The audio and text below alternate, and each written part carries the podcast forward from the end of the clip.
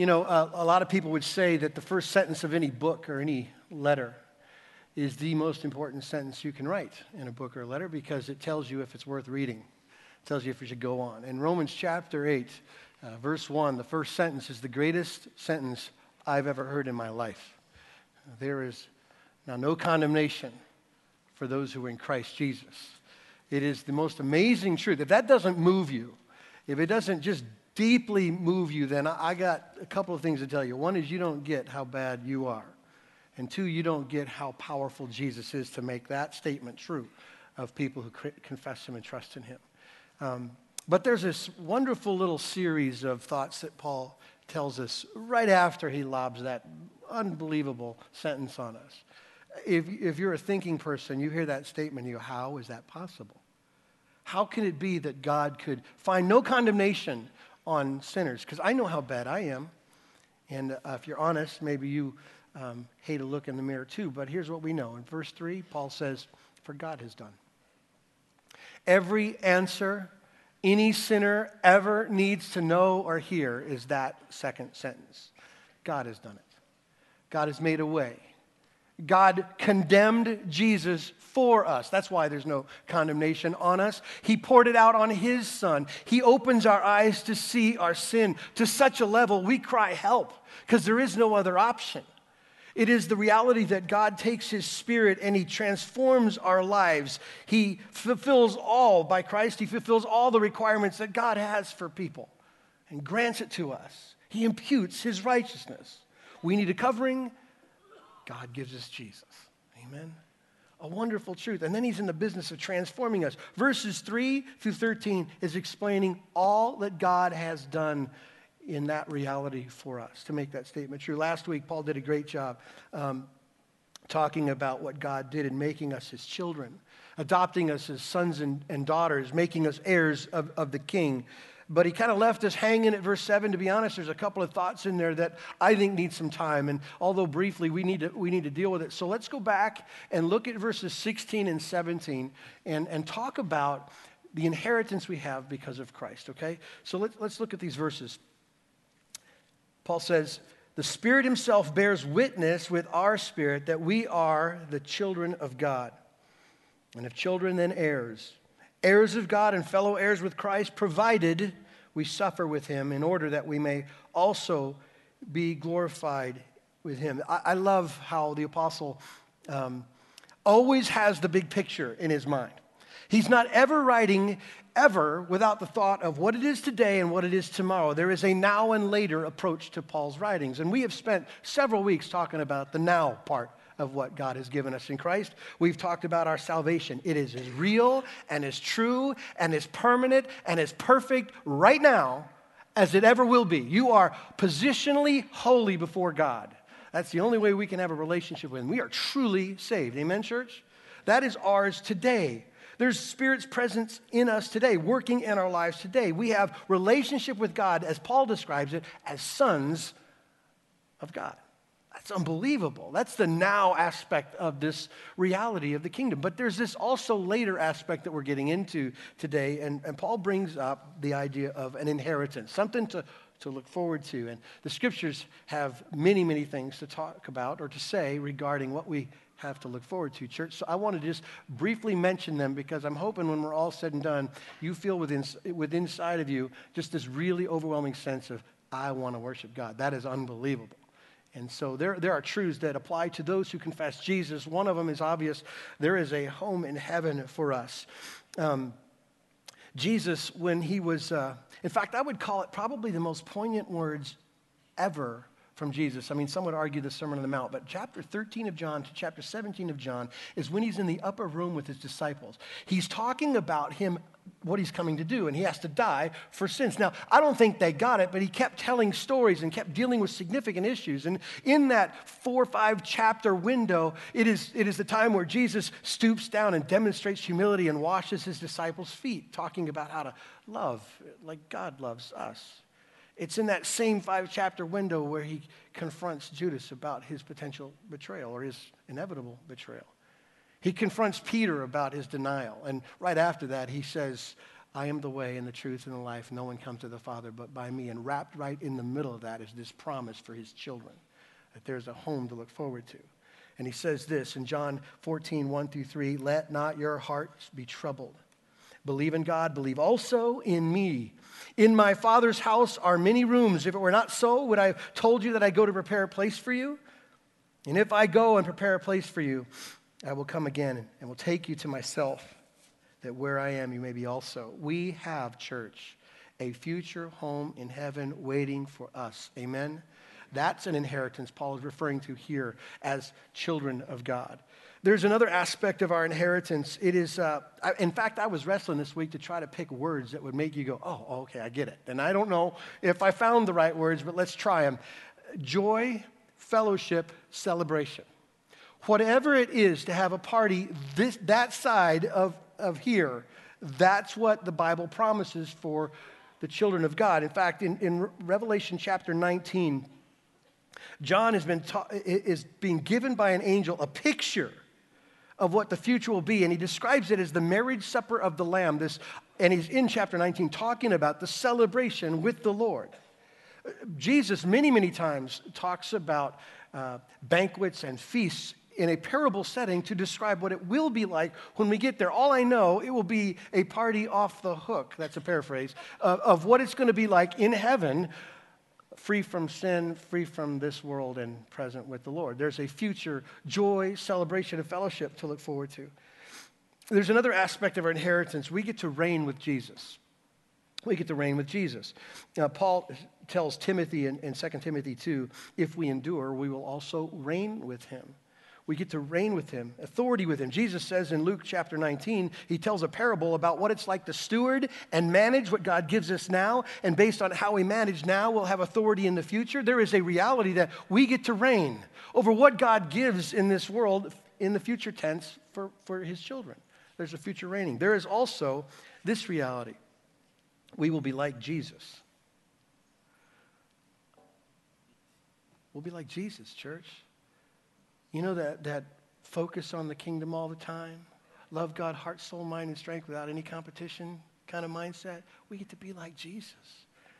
In fact, John tells us, beloved, we are God's children now, and what we will be has not yet appeared, but we know that when he appears, we shall be like him because we'll see him as he is. There is a reality coming, an inheritance coming, where we will take on all of those demeanors and all of those behaviors and all of those things that our Savior demonstrates, because his focus is clearly not interrupted with sin. And so our life won't be interrupted with sin, and our worship will be true, and it will be pure and uninterrupted. With all that said, and that's really good stuff, and some would call it the gravy, I'm going to tell you the ultimate inheritance is that we get God. We get God. You know, when I hear people talk about heaven, and I understand how this can happen, it sounds almost, and I don't mean this to be too judgmental, but it almost sounds like idolatry. Because the way the church sometimes describes heaven is more like a more precise, more enjoyable version of what they like down here on earth, and say, I'm good with that. As long as he makes all the things I love better there, I'm good. They almost describe heaven like they don't care if God's there or not. I'm free from sickness, and I'm free from sadness, and I can drive a Ferrari or whatever they're thinking, and I can have it great on that side of this world. And I'm telling you here, the prize of our inheritance is we get God. He's everything to us. Now, if you can't perceive that, if you don't love that, that shows you how cloudy sin has made us. It twists us. It makes us think that something here is better than him, right? That's that worship disorder that we deal with. But the reality of it is this. David said it this way. Watch. He said it in Psalm 16. In your presence, God, there is fullness of joy. At your right hand are pleasures forevermore. Full joy, overflowing joy, pleasures that can't be described or contained. In your presence, God, is the prize of our inheritance. Amen? That's what we get to look forward to. That is an awesome, awesome truth. But if you were paying attention when I read verse 17, you have a question. There's a conditional phrase in there. Look what it says, verse 17. And if children, then heirs, heirs of God and fellow heirs with Christ. Here's the phrase, provided, we suffer. Now, nobody wants to tell you, church, that one of the parts of your inheritance is suffering, but there you go. Merry Christmas. Have a great day. That's part of the birthright, suffering. Now, I have to confess, I've been wrestling with this passage for a couple of weeks because I think it's hard to preach. I think it's hard to understand and contextualize in America. To be honest with you, I don't know how to talk about suffering in such a way you go, yes, it makes sense to me. But here's the point. The text tells us that part of being an heir is that we suffer. The word suffer here is referring to the kind of suffering you experience because of your relationship with Jesus, okay? Not the kind of suffering that happens because of the fall. Now, we're going to get to that. We're going to talk about the weaknesses in our flesh and all the junk that happens because of sin in the world. This particular suffering is directly connected to your relationship to Jesus and how the world responds to that in you. Get it? So it's a very particular kind of suffering. Now, I want you to notice the word provided, too. Because you can make the mistake that somehow Paul is suggesting that it's maybe or maybe not. The word really means not if, but since. In other words, it's as is the fact you're going to suffer. So let me just make sure you understand what verse 17 says. Two aspects to it. You will suffer. That's what he says here. And it seems to fit with everything else the Scripture tells us about belonging to Jesus. In fact, let me remind you a few of them. These are Jesus' words, John 15. If the world hates you, know that it hated me before it hated you, and it's going to hate you. He also says in Luke 21, you will be hated by all for my name's sake. When Paul was instructing Timothy, the young pastor, in 2 Timothy chapter 3, he says this, indeed, all who desire to live godly will be persecuted. Now, that's one of those promises of God I don't like. But it's a promise. So, you will suffer. First truth, verse 17. Second truth is you won't suffer alone. Look at what he says. Provided that we suffer with him. The reality of it is, and we're going to unpack this next week, the presence of the Holy Spirit and the ministry of the Holy Spirit to Christians. But we're never alone in our suffering. Ever alone. When the Lord told Isaiah to write this down in Isaiah chapter 43. He is describing the presence of God in the midst of the garbage of this world and the suffering that we go through. He says this, when you pass through the waters, I'll be with you. And when you pass through the rivers, they will not sweep over you. And you walk through the fire, you will not be burned. The flames will not set you ablaze, for I am the Lord your God, the Holy One of Israel, your Savior. That's a true statement. We're not alone in the suffering. But remember what I said, it's a very specific kind of suffering. I describe it this way. It is when the world pushes back on the Jesus in you. That kind of suffering. I call it the birthmark of new birth. That's what Paul, I think, describes. The reality that we will take on that suffering. Now, I wrestled with this so much to try to contextualize to an American audience who, by and large, never suffers. Because if you're like me, the first thing you think of is suffering, you think persecution, right? You think of the Middle East, and you think of China, and you think of Africa, where they're lopping people's heads off, and killing, and raping, and murdering, and burning, and imprisoning, and you go, well, that ain't me. Is that the kind of suffering that Paul now promises and guarantees for church? I hope not, because I don't know how to tell you that this fits in your life without some other explanation, but the reality of it is, it does involve persecution. In fact, I found this article. It's only 9 days old, dated in January 7th, 2014. In recent months, a new consensus has emerged. For the first time in a millennia, Judaism has lost its title as the most persecuted religion. Today, that dubious honor goes to Christianity. Christians are targeted more than any other body of believers, wrote Rupert Short in a 54-page report for the London-based Civitas Institute in December, which meticulously documented their persecution on a country-by-country basis. Even politicians have begun grasping this fact. The German Chancellor Angela Merkel publicly deemed Christianity the most persecuted religion in the world in November. And in short, as one commentator put it this last week, Christians have become the new Jews. I read this to Neil on Wednesday, and he goes, oh, great. So he's Jewish Christian, so he's got it coming and going. And He wasn't happy about that report. But the reality of it is, that's what you think when you think suffer for Jesus' sake. You think the worst of the worst, right? And it does include that. And you might, if you're interested, ask questions, why is that not happening? And I got a couple ideas. They're not Bible ideas. They're just a couple ideas. One is the possibility that God just said, not now. Not now, not for them, not here. And God could have just put a little hedge around us and said, okay, it's just going to be for you. You're just not going to experience what the Middle East experienced. You're not going to go through a China thing. In fact, we got departments in our government that would protect our right to meet and talk about this stuff that we do right now. Not so in other parts of the world. And so there's a possibility that God has just said, not now. There's a possibility, too, that there's just no threat. John MacArthur said this: self-centered Christians who serve the Lord half-heartedly seldom have to pay a price for their faith. They are of little threat to Satan's work because they are little benefit to Christ's. There's a possibility that there's no threat to Satan, so he's leaving us alone. We're just the perpetual knuckleheads that help him, not hurt him, so there's no suffering. That's a possibility. You sort that out.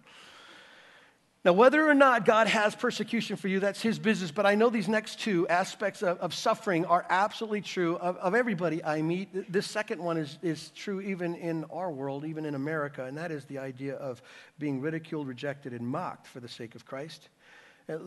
For instance, we have a counseling department where couples come in and there's a marriage crisis and there's a believing spouse and an unbelieving spouse and all hell is breaking loose, and the unbelieving spouse has no interest, no desire for the things of Christ at all, makes life miserable for, and ends up leaving and abandoning.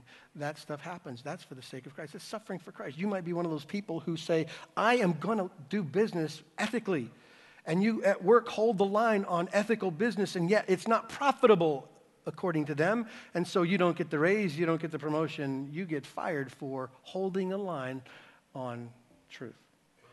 And on and on and on it goes, right? I read some of this to my kids a week ago, or talked about suffering, and they would talk about school and how, you know, it's not like you're going to get beheaded for these things, but there's mocking going on and belittling that happens. That stuff happens here. Someone just sees you as a weak-minded individual and they put you down for it and they marginalize you and exclude you and leave you and reject you. That's part of the suffering that Paul's got in mind here. But there's a third aspect of suffering that's universally true for every Christian who breathes, and it is the suffering of dying to yourself every day. Jesus said, follow me, but here's how you do it. You take up your cross and you follow me, and you die to yourself every day. Here's what a Christian does. We wake up and go, you know what, my mind, or not my mind, but my flesh wants what it wants. It wants to be right. It wants to be respected. And what faith does in us, what the Spirit of God does in us, and says, no, you can be small. You don't have to win. You don't have to hold a grudge. You can forgive out of the resources of forgiveness that God has provided you in Christ. And we constantly, every day, lay down our lives 1,000 times a day, because flesh would go the opposite all the time, wouldn't it? When it's proud or stubborn or arrogant or lusting or materialistic and whatever, we keep going, no, there's a greater truth. There's a greater truth. And we're dying to ourselves every day. And I think those aspects are the kinds of suffering that Paul suggests is what Christians have to go through, provided we suffer. So I'm just saying, if you're a quote-unquote confessing believer, and you see no tension whatsoever in your life or existence. There is nobody wrestling with the Jesus in you whatsoever. If there is no laying down of your life, no suffering loss for the sake of following Christ at all, then you ought to take some assessments of your faith, because the Bible says you will suffer. It's a promise. That's the truth. But look at what Paul says about suffering in verse 18. For I consider, that's the same word we use from chapter 6. It's the bookkeeping term. Like, I've counted it logically. I'm adding these things up. And he says, I've considered that the sufferings of this present time are not worth comparing with the glory that is to be revealed to us. Here's what Paul says. Church, when it comes to suffering, look to the future. Keep your perspective about you. The blessings to come are so much greater than the suffering you're going through right now. In fact, he says it's not even worth comparing. The idea of glory is this weighty thing. Like the weight of God's glory, everything that God has. It's like if you put the greatness of God on a scale and you put your suffering on the other side of the scale would tip over, right? The greatness and the glory and the future of God for his people, so much greater than the temporary sufferings we have right now. Suffering is barely a pixel on the picture, and glory is infinite. On and on and on and on in the presence of God. You know the name Jim Elliott, right? A lot of people do. Some of you don't. Jim Elliott was a missionary back in the 50s or whatever, and he went to a particular Indian tribe in Ecuador, 50 whatever, and was killed by those Indians. He went to tell about Jesus. His diary has been published, and someone found, I think, in 1949 or something, this very, very young man contemplating the cost. He wrote this phrase. I know most of us are familiar with it. It's powerful. He is no fool who gives what he cannot keep to gain which he cannot lose. His perspective on the kingdom and suffering, thinking about the future, he's going, there's no comparison. No comparison whatsoever. That's what Paul is doing here. And it's with that mindset on the future, his mindset on heaven, that Paul brings up this topic of groaning, of all things. And I want us to study that a little bit here in verses 19 through 22. Paul brings up this reality. The first thing he tells us is that creation is groaning for tomorrow, okay? Starting in verse 19. For the creation waits with eager longing for the revealing of the sons of God.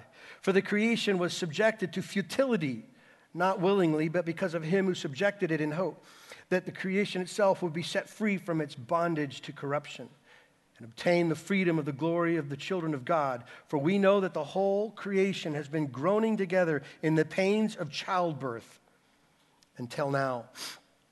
Why is creation groaning? There is two things that Paul puts in this passage for us that tells us. One is the word futility. It is the idea of condemned to frustration. It's creation going and knowing it's not the way it's supposed to be. God did not make it this twisted and it's broken, right? It's messed up. And so creation groans against the frustration that it isn't wired like this. It's not supposed to be like this. The other word that he talks about why creation groans or phrase is bondage to corruption, which simply means process of decay. This whole thing's falling apart. It's not getting better. Why? Because it's under the condemnation of God for the fall, sin. It's subjected by God to this condemnation. In other words, there was a cosmic effect to Adam and Eve saying, no, I don't believe God. Not today. You know the story in Genesis 3, right? I want to remind it. It'll be up on the screen, but let me just remind you of the outcome from God for the fall. Because you've listened to the voice of your wife and have eaten of the tree of which I commanded you, you shall not eat it. Cursed is the ground because of you. In pain you shall eat of it all the days of your life. Thorns and thistles it shall bring forth for you, and you shall eat the plants of the field.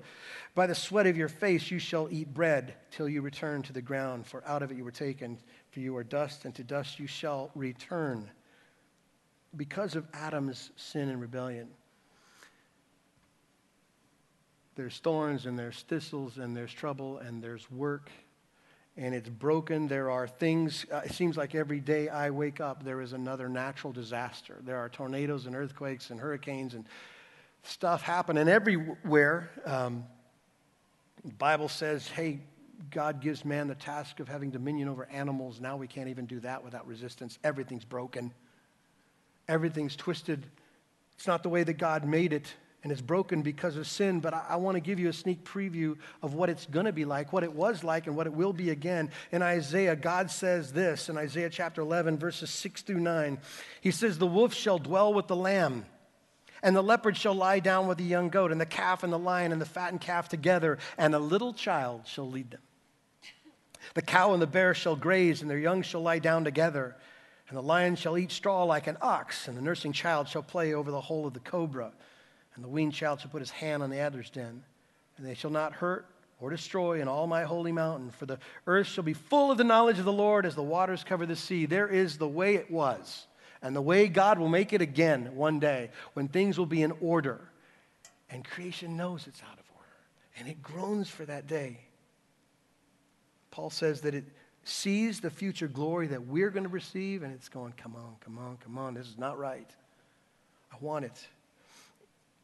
In other words, as Paul puts it here in context, the glory to come is worth the pain in the present. Even creation knows that.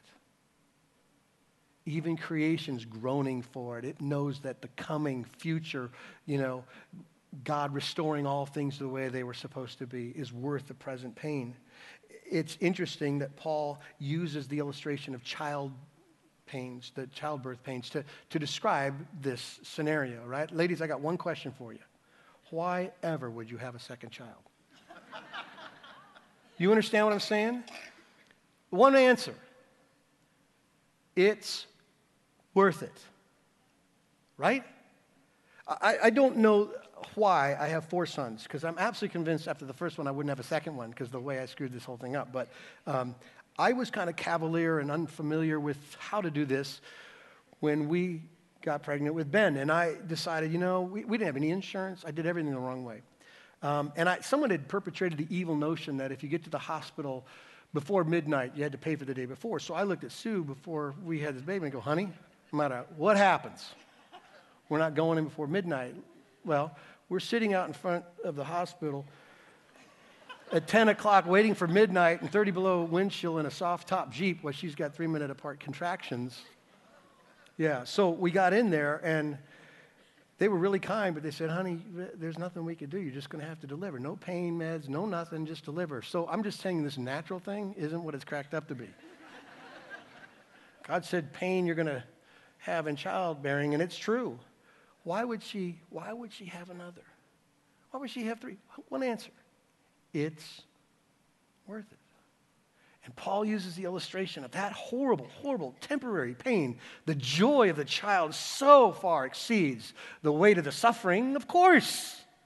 And here we are at church, we're kind of struggling through limited perspective, right? Still wrestling with the sin in our lives, seeing a future glory that's going to be ours. And Paul's just reminding the church, just hang in there.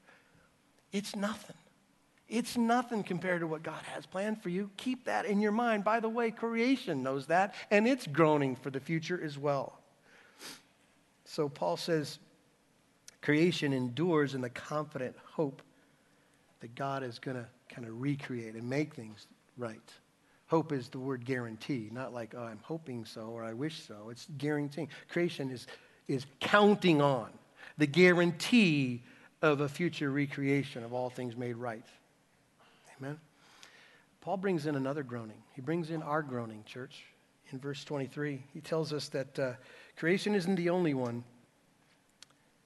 He says, not only the creation, but we ourselves, who have the first fruits of the Spirit, groan inwardly as we await the adoption as sons, the redemption of our bodies. I want you to think and remember 3 aspects to our salvation, just so you understand what Paul is emphasizing here. There is a we are saved part of our salvation. We've been spending lots of time on that. There is another reality that we are being saved, and we've talked about that the last chapter. And then there's this future we're going to be saved part of this. So let me just rewind and review a little bit so we understand what Paul is saying here. We are saved, church, which means everything that needs to take place for sinners to not be condemned and be forever in the presence of God in heaven has taken place in the work of Jesus Christ for us. Amen? That is a settled issue. Jesus died for us. He really paid it all. We have been redeemed. We've been declared not guilty because Jesus was declared guilty. So we are saved. Everyone agree? There's this reality about us being saved, ongoing, that is also part of Paul's writings. And that is, we've learned it in chapter 6 through chapter 8, that we are still in this fight between the flesh and the spirit. There's this God-authored soul of me wrapped in this sinful flesh that hasn't been redeemed, and they don't like each other's game. They fight against each other constantly, okay? And so we're still repenting of sin. We still see victory every once in a while, every day, every week. We still are growing in our faith, believing what we read and know versus what we see. We're still walking and learning in those things. We're still in the process of growing. In essence, cut me some slack, but we're being saved. And then there's this reality of a future salvation, this third aspect of when we get to heaven, when our sinful nature will be exchanged for for Christ-like bodies, right? When we trade in this flesh for a glorified body that doesn't resist the will of God or the glory of God or the will of God, all those things, all the effects and the flinches of sin and failure will be gone completely. And here's what we need to know, and this is what Paul's saying here. Only then will we experience everything that God intends for us to know in salvation. It's all of that. It's all of it. Not one aspect. It's all of it, all three of it. Not only being saved from the penalty of sin, it's the reality that we are saved now with the power of God in us, and there's a future presence with God that's coming for the church. That's what we know. So Paul says it this way, talking about how we groan and why we groan. He says, just to give us motivations, he talks about this first fruits of the Spirit. So let me define for you what he's talking about here. He's suggesting that what we've already seen God do in our life is enough to believe that he's going to do something great tomorrow. When you talk about first fruits, you can think about a farmer. We're not farmers today, really, but if you were a farmer, pretend, and you were a corn grower, and you had hired hands, and you wanted to know if the crop was ready to harvest, and you would send your hired hand out into the field to pick an ear of corn, to bring it back, to see if it's ready. That's how you would know. It looks good. The evidence is there. It's worth harvesting. God is talking about what the Spirit has done in our lives as evidence that we can count on tomorrow. Amen? There's a truth about this. We see the work of God in our lives now, the change and the faith. And Paul says it's a foretaste of what's to come. And the taste is so good, by the way, that we groan for more. Does it make sense? So verse 23 also offers us a confusing phrase if you've been around for a couple of weeks. And the phrase is this: as we eagerly wait the adoption as sons. It's confusing because last week Paul talked about us already being adopted, a past tense activity that the Spirit has done. He has adopted us into his family, called us children of God. We've talked about being heirs, what is inevitably going to be ours. But Paul here uses it in kind of a future tense. That's something that hasn't happened. And it's easy to explain because in the Roman culture, there were two ways to view adoption. One is, we're very familiar in America. One is where you go transfer from one family to another family, you know, where you just become the last name of this person. It's what we have here. This other aspect's a little bit unfamiliar to our culture. It's when the son of a leading Roman family was acknowledged publicly for the first time and granted all that was his. It's kind of like the equivalent of the Jewish bar mitzvah. He's now a man, everybody. We threw a party. The whole world's here to see this man now. We identify him for who he is. That's the idea that Paul says is waiting for us. There's an adoption as sons. So I want you to picture how this is going to go down. There is going to be a day where we stand with our Father, and he's going to present us, his children, to the host of heaven and saying, "These are my kids." I don't know how to get your head around that. I don't know how you get emotionally attached to that, but God is going to stick his chest out and boast about his redeemed ones, his children. He's going to tell the host of heaven, all the angels, "Hey, these are my children. This is what I was doing. This is what this whole story was about. This is why Jesus went there." And we're going to be presented that future adoption. Paul also finishes verse 23 with this truth that we can look forward to new bodies. And we've been talking about this, but just like Jesus' resurrected body will be pain-free and trouble-free and healthy, ageless, totally suited for a life in heaven for eternity, whatever that looks like. A wonderful thing to look forward to, and we groan for that day. Amen? One other groaning, and we're only going to just touch on it because next week is the whole message on the Spirit of God. But in verses 26 and 27, he talks about the Spirit's groaning for us. Now look at it. "Likewise, the Spirit helps us in our weaknesses.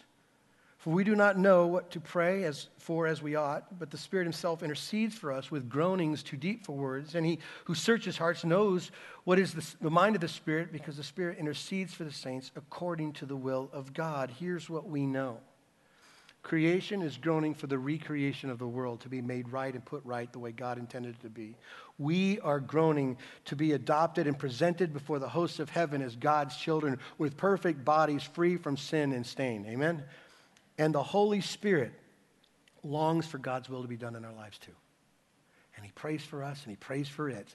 And next week, we're going to come back and talk about how active and present the Spirit of God is, and specifically in this category of weaknesses, which brings in a whole other series of thoughts about the fall and the effects of the fall in our life. But there's a reality of the Spirit's groaning too. So can I leave you with just two simple things to consider, two simple so whats? Here's the first one. Groaning is normal. Notice I said groaning, not whining. There's a big difference between whining and groaning. Whining complains that somehow God is not on duty, or that somehow he doesn't know what he's doing, or you don't like his activity in your life. That's not what we're talking about. Groaning is this idea that all the sin and all the sickness and all the brokenness and the death and the tragedy, all this garbage should make you, every time you see it, go, I can't wait, right? The older I get, now I did not have that ability when I was 25. Couldn't get there. I mean, they would talk about heaven. I go, yeah, whatever. Because I was convinced that what I was doing right now was pretty good. The older I get, I want it bad. Sometimes I don't want to come to work, to be really honest. I don't want to have these conversations, and I don't want to meet these people, and I don't want to hear these stories. I change the channel. I find myself watching black and white TV shows, all right? These happy, skippity-doo-dah shows, because I don't want to think about the pain anymore. I just want out. And I'm not trying to bury my head in the sand. I'm just saying, I think that's groaning. I think when you see the waste of this world and the junk and everything out of order and it's not the way it's supposed to be, we long to go home. Second thing I want to leave you with, have hope. Look at verses 24 and 25. For in this hope we are saved. Now, hope that is seen is not hope, but who hopes for what he sees? But if we hope for what we do not see, we wait for it with patience. In the Bible, hope does not ever imply wishful thinking. It doesn't involve rabbit's foots or crossed fingers. Hope never, ever implies, man, come through. It never does that. Hope is certainty, anchored in the confidence that God made a promise. And God keeps his promises. Man, you should smile or something. Is that not true? God made a promise to redeem you. He made a promise to restore you and renew you. He made a promise to take all this junk and all this garbage that just pounds on your life that you want out of so bad. He promised to refine you with it. He promised not to waste one pain in your life. He promised to bring you to him and reveal you to them as his child. It's too good to leave. We have this hope. Our hope of eternal life is certain because our Savior rose from the dead, and he said, you're going to live. You're going to live. Even if you die, you're going to live. What if we dreamt more about the future day when we will step through the door of death into eternity to meet the smile of Jesus and hear the words, welcome home? What if we thought more about being in the arms of Jesus? What would happen if we spent more time imagining that time when our Lord will introduce us to the heavenly host with the words, I want you to meet my kid? I'm going to give you four words. Four words. This is what would happen. Joy, perspective, endurance, worship. That's what's coming out of our life if we can groan for tomorrow. Amen? Amen. Let's pray together. God, I thank you for Jesus. These words are foolish words without a Savior, without a righteousness not of our own, one completely granted to us by faith alone. God, we have this to look forward to. We groan for it. God, right now, honestly, we'd take it. We pray for Christ's return for us. In the meantime, God, we do groan the right way. When we see everything out of order and broken as it is because of our choices and our sin and the fall of man, we celebrate that you had a better way. And you will make all things right. Because of Jesus, our Savior, we pray. Amen.